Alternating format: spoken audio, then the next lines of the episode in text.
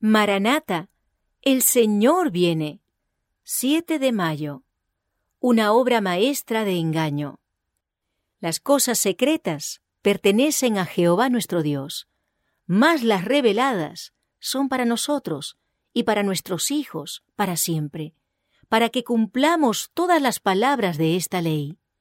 Deuteronomio capítulo 29, verso 29. Una de las seducciones magistrales de Satanás consiste en mantener a los espíritus de los hombres investigando y haciendo conjeturas sobre las cosas que Dios no ha dado a conocer y que no quiere que entendamos. Así fue como Lucifer perdió su puesto en el cielo. Se indispuso porque no le fueron revelados todos los secretos de los designios de Dios, y no se fijó en lo que le había sido revelado respecto a su propia obra y al elevado puesto que le había sido asignado. Al provocar el mismo descontento entre los ángeles que estaban bajo sus órdenes, causó la caída de ellos. En nuestros días, trata de llenar las mentes de los hombres con el mismo espíritu y de inducirlos además a despreciar los mandamientos directos de Dios. Son muchos los que dan por hechos científicos lo que no pasa de ser meras teorías y elucubraciones, y piensan que la palabra de Dios debe ser probada por las enseñanzas de la falsamente llamada ciencia.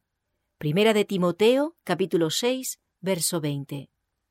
El Creador y sus obras les resultan incomprensibles, y como no pueden explicarlos por las leyes naturales, consideran la historia bíblica como si no mereciese fe.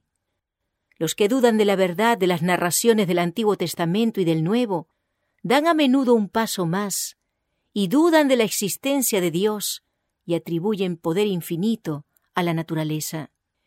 Es así como muchos se alejan de la fe y son seducidos por el diablo. La filosofía intentó sondear y explicar misterios que no serán jamás revelados en el curso infinito de las edades.